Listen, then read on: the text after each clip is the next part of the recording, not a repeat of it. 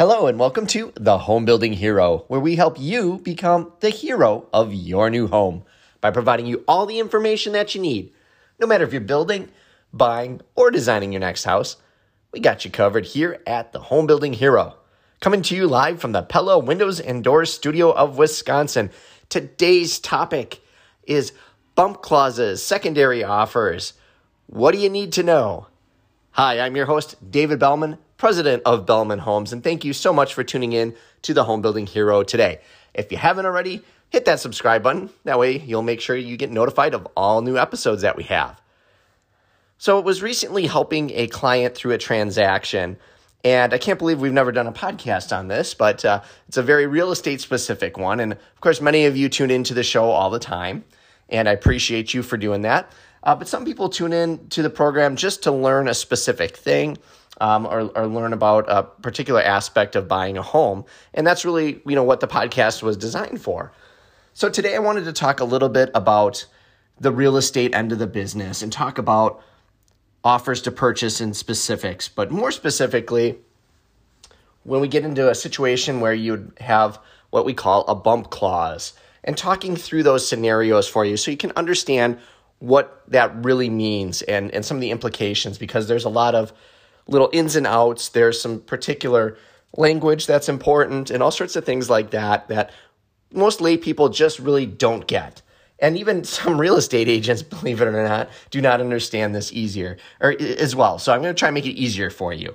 Try and improve uh, your understanding of this. And if you're someone that's going to be going out and maybe writing an offer on a home in the near future, this should be very valuable to you. Okay, so this is how it usually starts, right? You get pre-approved from the bank and you start house hunting and you go out and you find a home that you love. And you look through everything you do your research you're like i'm going to buy this house. And you have a real estate agent with you you write your offer to purchase. Now here's where some of this confusion comes in and this is where i think i can help clear this up for you guys. So when you went into your bank and got approved for your loan let's say you own a home right now. You currently own a home.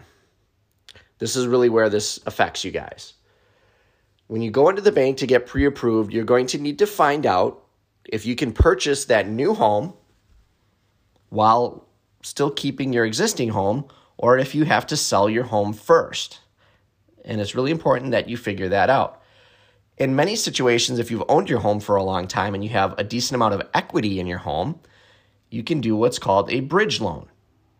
And a bridge loan is quite simply it, it combines your two mortgages. So it combines the mortgage of your existing home with the purchase of the new home. And then it goes to interest only. And that way you can afford the payment. The payment shouldn't be a lot higher than what you had before. And this allows you to, to purchase that new home and then get your other home sold. But in many situations, that doesn't always work, or people just quite simply don't feel comfortable in that situation. And they want to get their house sold before they buy a new home. But a lot of people out there also don't want to just put their house up on the market, have it sell overnight, and be homeless. And, and, and then be scrambling just to find a home to move into and maybe buy something that they don't really like. So, this is where this sold subject to comes in. Okay? And basically, how it works is pretty simple. You write an offer on a home that you like, and there's a section in the offer that you can mark that you want to make this offer contingent upon you selling your home. So it says you're going to buy this home, but you're not going to close on it until this home sells. And you put the address of your current property in there. You would also then put in a date so this home will have to sell, and a lot of times people will put it out 45, 60 days, maybe 90 days. Usually, don't see too much longer that than that because if you go out too far, the person selling the home probably won't be very interested in the offer. Happy clients, more profits, less stress. That's a trifecta of the construction business. We all want that, right?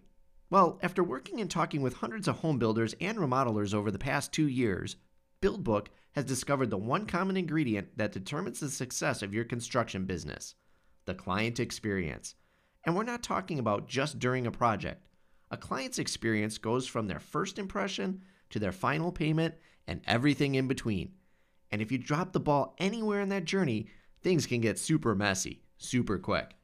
BuildBook has developed the first of its kind platform that focuses on helping you deliver throughout the client journey, the one thing standing between you and achieving the trifecta of construction. It starts with marketing tools to attract the right leads, add in sales tools so you can win the best projects, and finish with project tools that knock your clients' socks off. Marketing, sales, and project tools all rolled into one simple yet powerful platform designed to give you and your business an unfair advantage. If you're looking for happier clients, more profits, and less stress, head on over to buildbook.co now and try it for free yourself. That's buildbook.co. And if you let them know you heard about them on the Home Building Hero podcast, they'll send you a free swag pack. Okay, so you say it's this is the property that I need to sell, and I, I'm going to try and get it sold by this and this date, and I'm not able to close unless I do that. You put down your deposit, your earnest money, and then you submit your offer. But that's not the end of it. Okay, that part's pretty self-explanatory, right? But again, what I suggest to you is to make sure you know from your lender specifically if you can purchase that new home if something were to happen. And here's here's the next part. This is where it gets confusing. Okay, so you write this offer subject to. Well, guess what? The seller the majority of the time, depending on how the offer is written, the seller of that property still has the right to continue to market their property. And that's where it the sold subject to comes in. So sold subject to means I'm still putting the house up for sale, I'm still leaving it up on the market but I'm letting you know there is an offer on it. So we will still accept another offer on the home. Okay? But the offer has to be good and it has to be good enough for them to be willing to accept. And then from there, they have to um, uh, notify the first person, the primary person writing the offer. They have to notify them that, hey, we've got a secondary offer and we are now instituting the bump clause the bump clause. So this is where things get really confusing. Okay, so you've got your offer on your home, and now the broker tells you there's another offer on the home that you want. Typically, when there's a bump clause, you have a certain period of time that you have to act in. A lot of times it's 48 hours is fairly standard, maybe 72 hours. And within that time period, as soon as you get notified, the clock is ticking. So you now have 48 hours to clear up all your contingencies, remove them, and be willing to purchase this home. So that's why I was saying it was so very important that you find out if you can still obtain financing if your home is not sold. So, for example, if that happens and you're getting bumped from your offer, if you know that you can get bridge financing, then you have to call your lender right away and get that approval letter from the lender for a bridge loan. And then you will have to waive the sale of your home and then be willing to close in a certain period of time. And that means you might have two houses and you would have that bridge loan. That's kind of how it works. Now, the other scenario is you cannot uh, get financing until your house is sold. So you either have about a day to get that thing sold, which is not very likely. And that means that you would have to rescind your offer. And then the other offer, the second offer that came in, would then bump up to the primary position. So that's kind of how it works. That's a bump clause. That's a sold subject to. You can also call sold subject to some other things too. You sometimes you'll see it on the market as active with offer. And that would also let you know that the home is still available, but there already is an offer on it. So, a lot of times when you're that second person coming in to write the offer, the only way you're going to get that home is if you write something fairly clean. So you would have to be willing to to probably close quickly. You probably have to come in at a very good price, and you still may not end up securing that home that primary person might end up wiping out all their contingencies and proceeding forward. So it's something just to be aware of. It's something to be cognizant of. Um, because it can affect you on multiple levels. You could be the, in the primary, you could be in the secondary position, but you have to have your ducks in a row. So hopefully that kind of helps ease some of the confusion around this. I know a lot of people really just don't understand how this works. Um, you know, it, it, it's a confusing topic. So, if you guys have any other questions on this, please feel free to shoot me an email, homebuildinghero at yahoo.com, and I'd be glad to clear up any questions that you might have on sold subject twos and bump clauses.